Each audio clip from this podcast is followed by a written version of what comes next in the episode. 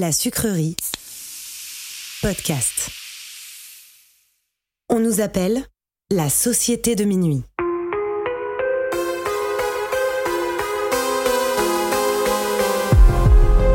Séparément, on pourrait croire que nous sommes tous très différents les uns des autres.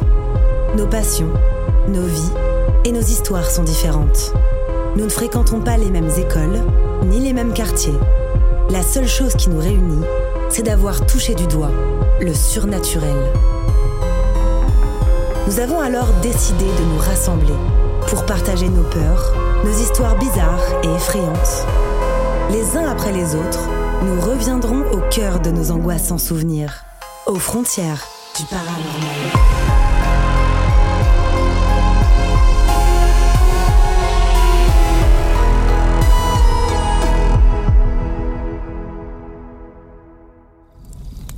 Si vous écoutez cet enregistrement, c'est bien parce que, vous aussi, vous partagez cette fascination pour l'étrange.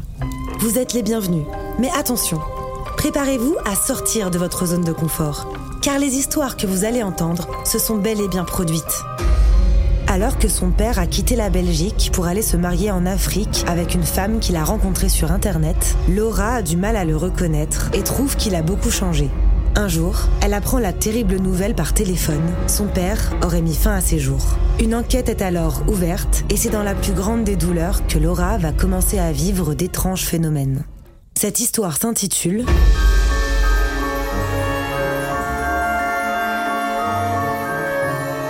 Noces funèbres.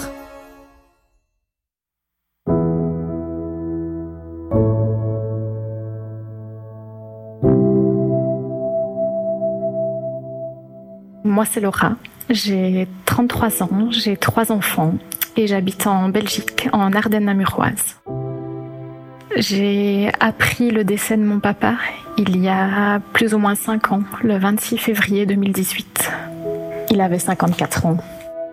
Mes parents étaient divorcés depuis ma naissance et mon papa cherchait l'amour et il pensait l'avoir trouvé sur Internet. Mon papa est parti en Afrique, en Ouganda, et il s'était marié avec cette dame. Il l'avait déjà rencontrée à plusieurs reprises avant, et il y retournait la voir régulièrement, voilà. Ils se sont mariés 3 mois avant son décès, en Ouganda. Ça faisait plus ou moins 6 mois qu'ils se parlaient. Donc ça a été très vite entre la rencontre avec cette dame, le mariage et sa mort. Papa s'est marié sans nous là-bas. On n'a pas été invités. Nous, on n'a jamais vu cette femme.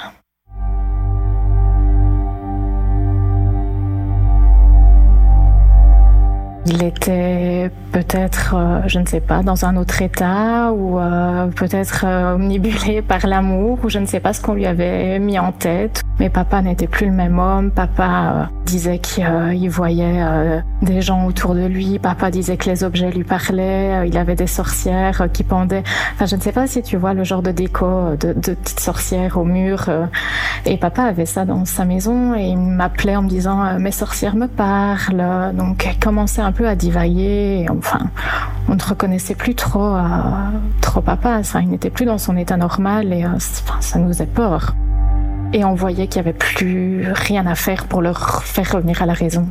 On avait beaucoup de peine pour lui parce qu'on n'arrivait pas à se réjouir pour lui de son amour envers elle parce que c'était vraiment de la peine. On voyait qu'il se dégradait, qu'il perdait du poids, qu'il n'était plus le même. Je trouvais ça vraiment très bizarre. Mon papa était policier, donc quelqu'un de très terre à terre. Et on avait beau lui dire quoi que ce soit ou l'essayer de l'amener à la raison, il n'y avait plus rien du tout à faire. Donc on l'a laissé faire. C'est triste à dire, mais on l'a laissé faire.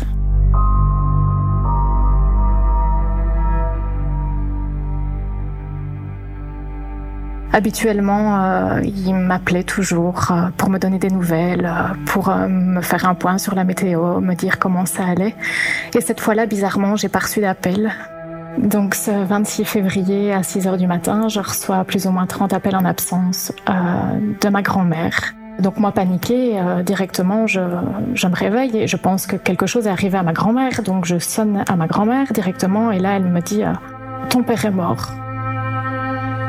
Et là, je m'effondre. Donc mamie, elle ne sait même plus parler non plus. Elle est, mais je dis « Quoi ? Oui, on l'a retrouvé en Ouganda, il s'est pendu, il est mort ».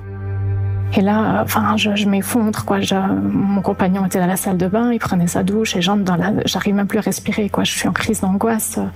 J'entre dans la salle de bain, je tombe par terre et mon compagnon essaye de me ramasser. Il pense que c'est mes enfants, qu'il est arrivé quelque chose à mes enfants. Il me dit qu'est-ce qu'il y a. Et là, j'ai dit mon père est mort. Il s'est pendu. On l'a retrouvé en Afrique. C'est fini. Voilà, j'arrive pas à y croire. C'est fini, quoi. Et là, tout s'enchaîne. Tout s'enchaîne, l'enquête, la police. Donc le monde s'écroule et on réalise pas. Sur le moment, on réalise pas ce qui se passe parce que ça se passe à 10 000 kilomètres et on n'a pas toutes les informations et ça va tellement vite parce que ça se passe donc à 6 heures du matin.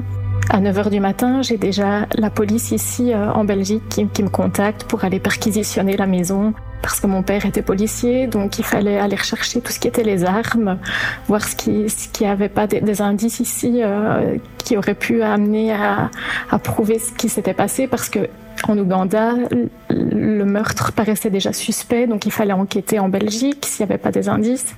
Et tout s'accélère en fait. Pour moi, c'était pas possible. Je ne vois pas le corps, donc on n'y croit pas. On a l'assistance aux victimes, donc pour ça, franchement, rien à dire. On est vraiment super bien encadré, mais on n'y croit pas. Ma grand-mère l'a appris par l'Africaine qui a téléphoné à ma grand-mère pour lui annoncer, de but en blanc comme ça, Eric s'est pendu, Eric est mort. Voilà, donc même pas à moi, elle a téléphoné à ma grand-mère en lui disant Eric est mort. Pour nous, c'est resté vraiment un point d'interrogation. Et puis, il y a eu une enquête pour décès suspect qui a quand même duré plus de 5 ans. Ils se sont interrogés sur une possible intervention d'un tiers sur cette pendaison. Donc, est-ce que quelqu'un n'aurait pas pendu le corps ? Est-ce que papa s'est vraiment pendu ? Est-ce que ça n'a pas été masqué ? Parce que bon, il y a eu 8 décès d'Européens la même semaine. Donc, papa n'était pas le seul. Ils ont enquêté, voir si tous ces décès n'étaient pas causés par une bande ou par les mêmes personnes. L'enquête commence, je réalise pas, donc je me dis le corps va revenir demain, après-demain, mais non, le corps ne sera là que 6 semaines après, et c'est dur parce qu'on se dit c'est pas possible, 6 semaines pour rapatrier un corps, c'est énorme. Et c'est vraiment dur pour faire son deuil.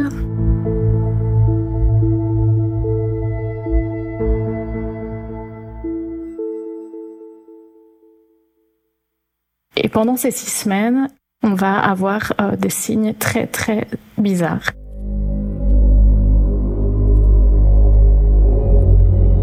Donc ça a commencé par la hotte de ma cuisine qui va s'allumer tous les jours pendant la nuit. C'est pas que la lampe de la hotte, carrément la ventilation de la hotte. Donc la ventilation de la hotte, il faut quand même l'allumer avec un bouton. Je vais avoir la télé pendant la nuit qui va s'allumer ou alors vers 5h du matin et on va croire que c'est les enfants qui se réveillent en pleine nuit, donc on va vite descendre mais il n'y aura personne. On éteignait la télé et on remontait dormir. On va avoir la porte de la cave qui va être grande ouverte aussi quand on va se lever le matin, alors que il y avait personne, tout le monde dormait. Et alors, il faut savoir que la porte de la cave, c'était une nouvelle construction, donc la porte de la cave n'avait même pas de problème de fermeture. La porte de la cave se fermait correctement. On peut même pas dire qu'il y avait un courant d'air ou non, elle se fermait bien. Et on la retrouvait grande ouverte comme si quelqu'un était passé. On va avoir plein de signes comme ça, quasi tous les jours. Jusqu'à temps que le corps revienne, donc ça a duré 6 semaines. Jusqu'au jour où le rapatriement du corps va avoir lieu, donc j'étais en train de préparer le souper. Et là, j'ai mon GSM qui sonne, donc les pompes funèbres qui me préviennent que je dois préparer les vêtements. Donc, ils s'apprêtent à aller rechercher le corps à Liège. Donc, l'Institut médico-légal allait pratiquer une autopsie. Donc, que le corps arrive. Donc, je pouvais préparer tout doucement les vêtements pour le corps. Et là, je raccroche et j'ai le détecteur incendie de la maison qui se met en route. Et Julien, mon compagnon, me dit « Mais là, prends ton GSM, il faut que tu filmes parce qu'on n'a jamais mis de pile dans ce détecteur, quoi. C'est juste pas possible. » Donc on a filmé et ce détecteur a sonné. Et ça a duré bien 2 minutes. Et ça, c'était incroyable. On s'est dit « Mais c'est pas possible. » Et on a vraiment pris ça pour un signe de papa parce que au moment où j'ai raccroché, il s'est mis en route. Et on a eu une multitude de signes comme ça, jusqu'au jour où j'ai dû aller constater le décès et voir le corps, vraiment ce jour où j'ai été voir son corps, quoi.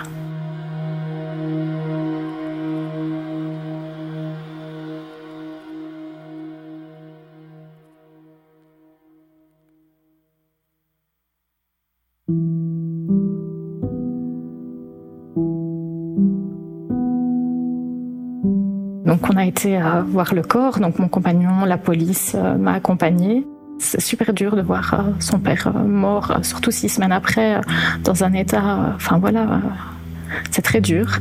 Et je me souviens que je me suis approchée de lui et je lui ai fait vraiment une dernière caresse sur la joue et je lui ai dit « Mais papa, là maintenant j'ai vraiment besoin de toi. Il faut vraiment que tu m'aides à connaître cette vérité. Je peux pas te laisser partir comme ça. Il faut qu'on connaisse la vérité sur ton décès. » Je lui ai fait une caresse sur la joue, je lui ai embrassé le front, je suis partie. Et suite à ça, j'ai commencé à avoir des rêves, mais des rêves très parlants, très puissants, où je le voyais. Et ce rêve le plus marquant, c'était devant sa maison, où il faisait nuit.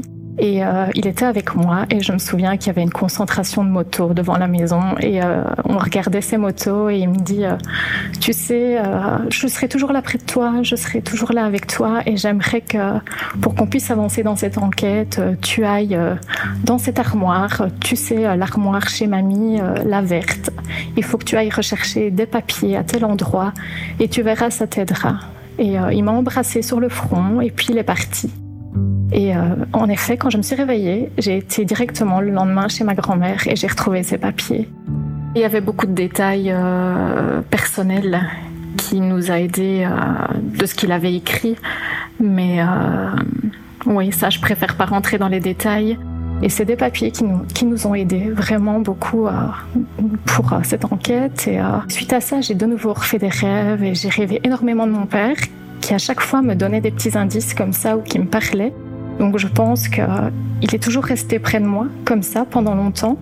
Et à chaque fois, ça m'a énormément aidée. J'attendais qu'une chose, c'est d'aller dormir, en fait. Parce que je savais que j'allais le voir. Je me disais, mais il n'est pas mort, en fait. Il est tout le temps près de moi, je le vois, ça y est, je lui parle.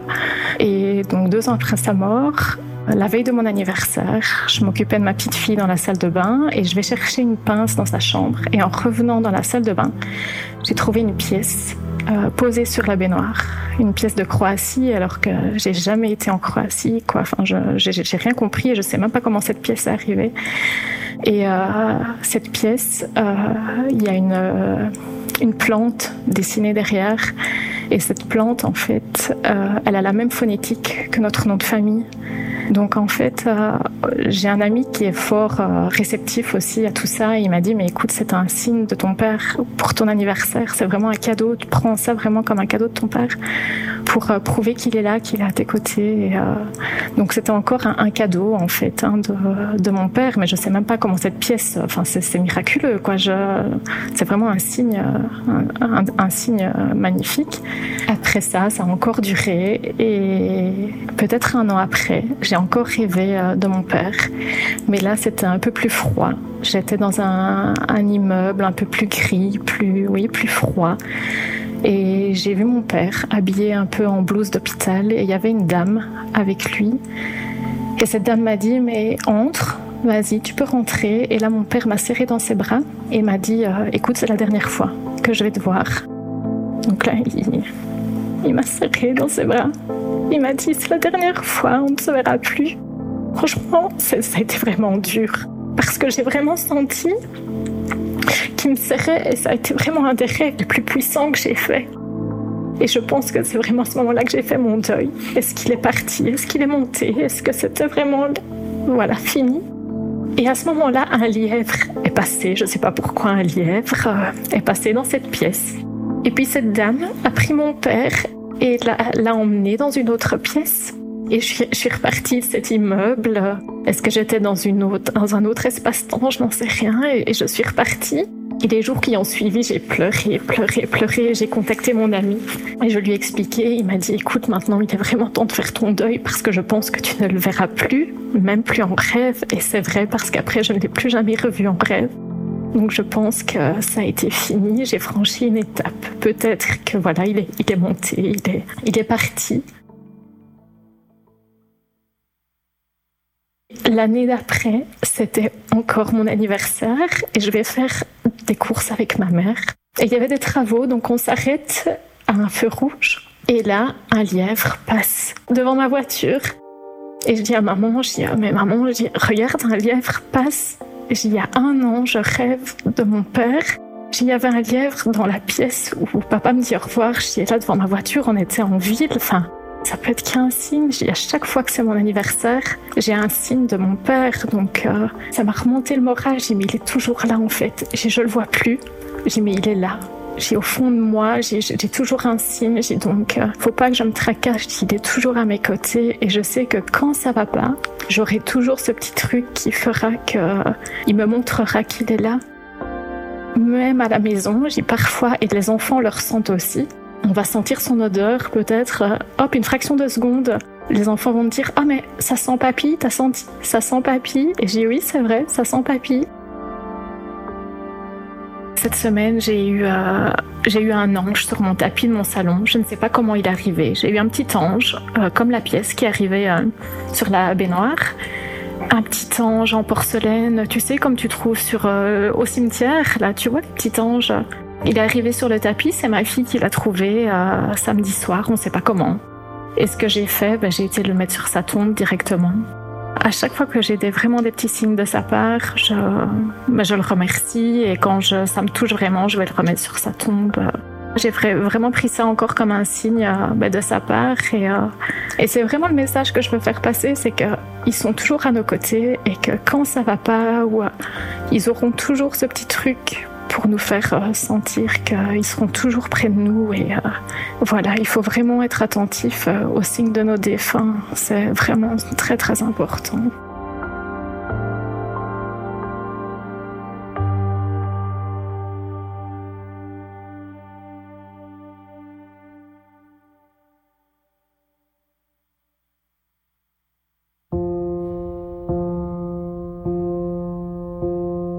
L'enquête n'est pas encore fermée, donc je ne peux pas aller trop loin.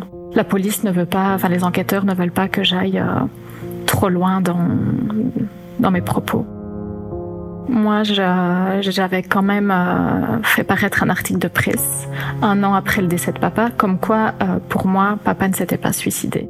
Ça, je n'en démords pas et je campe sur mes positions où je suis sûre que mon père ne s'est pas suicidé et ça, je le clame haut et fort et ça, les enquêteurs le savent bien. Mon père n'était pas quelqu'un de suicidaire. Il n'aurait pas été jusque-là parce que mon père était quand même quelqu'un d'assez droit et je pense que s'il s'était vraiment suicidé, il aurait laissé une lettre.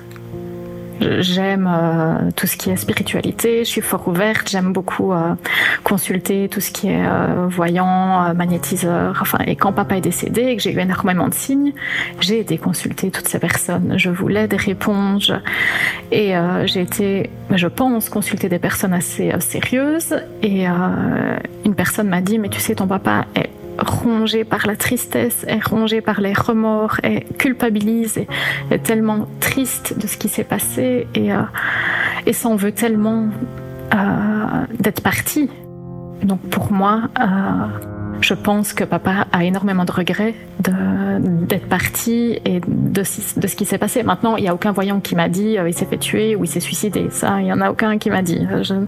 On ne sait pas. Mais pour moi, papa est triste, oui. Et ça, c'est clair. Je ne sais pas si j'aurai réponse un jour.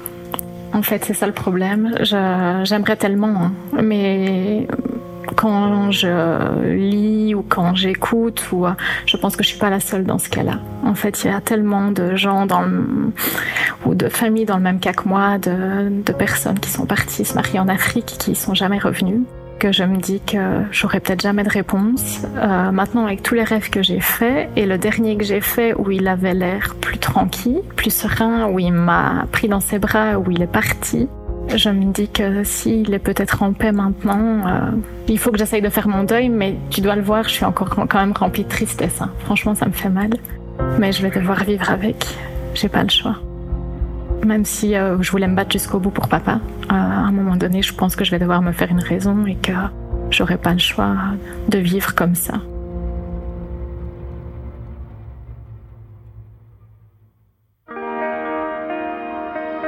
J'ai toujours été fort ouverte à ça, mais depuis qu'il est décédé, j'ai encore été... Enfin, ça s'est décuplé, on va dire.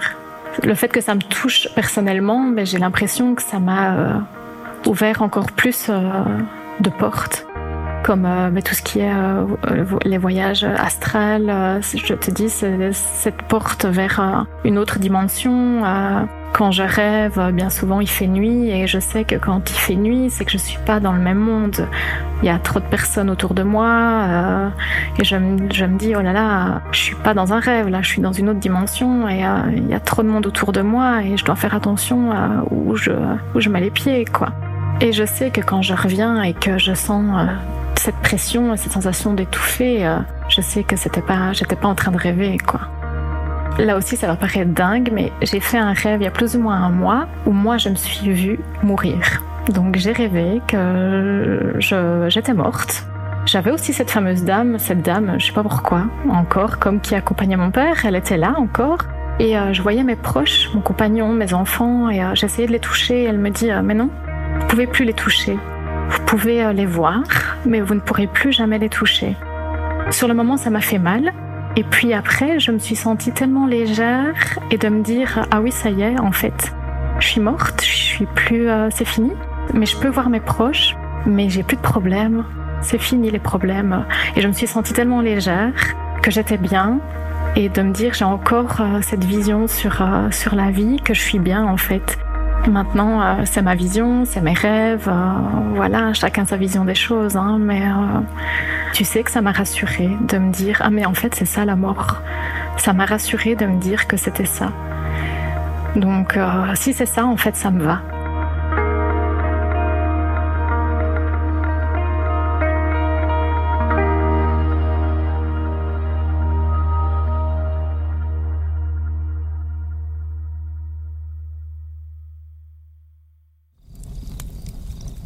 Vous êtes maintenant arrivé au bout de cette histoire.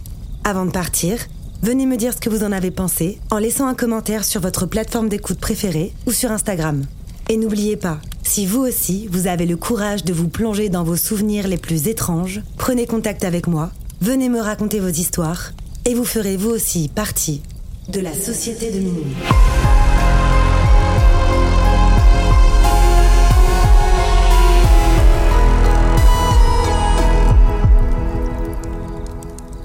Ce podcast a été imaginé, réalisé et monté par votre hôte, Tatiana Benhamou. Il est produit par La Sucrerie, mixé par Dimitri Ben Hamou, et la musique du générique a été composée par Jérémy Marlon.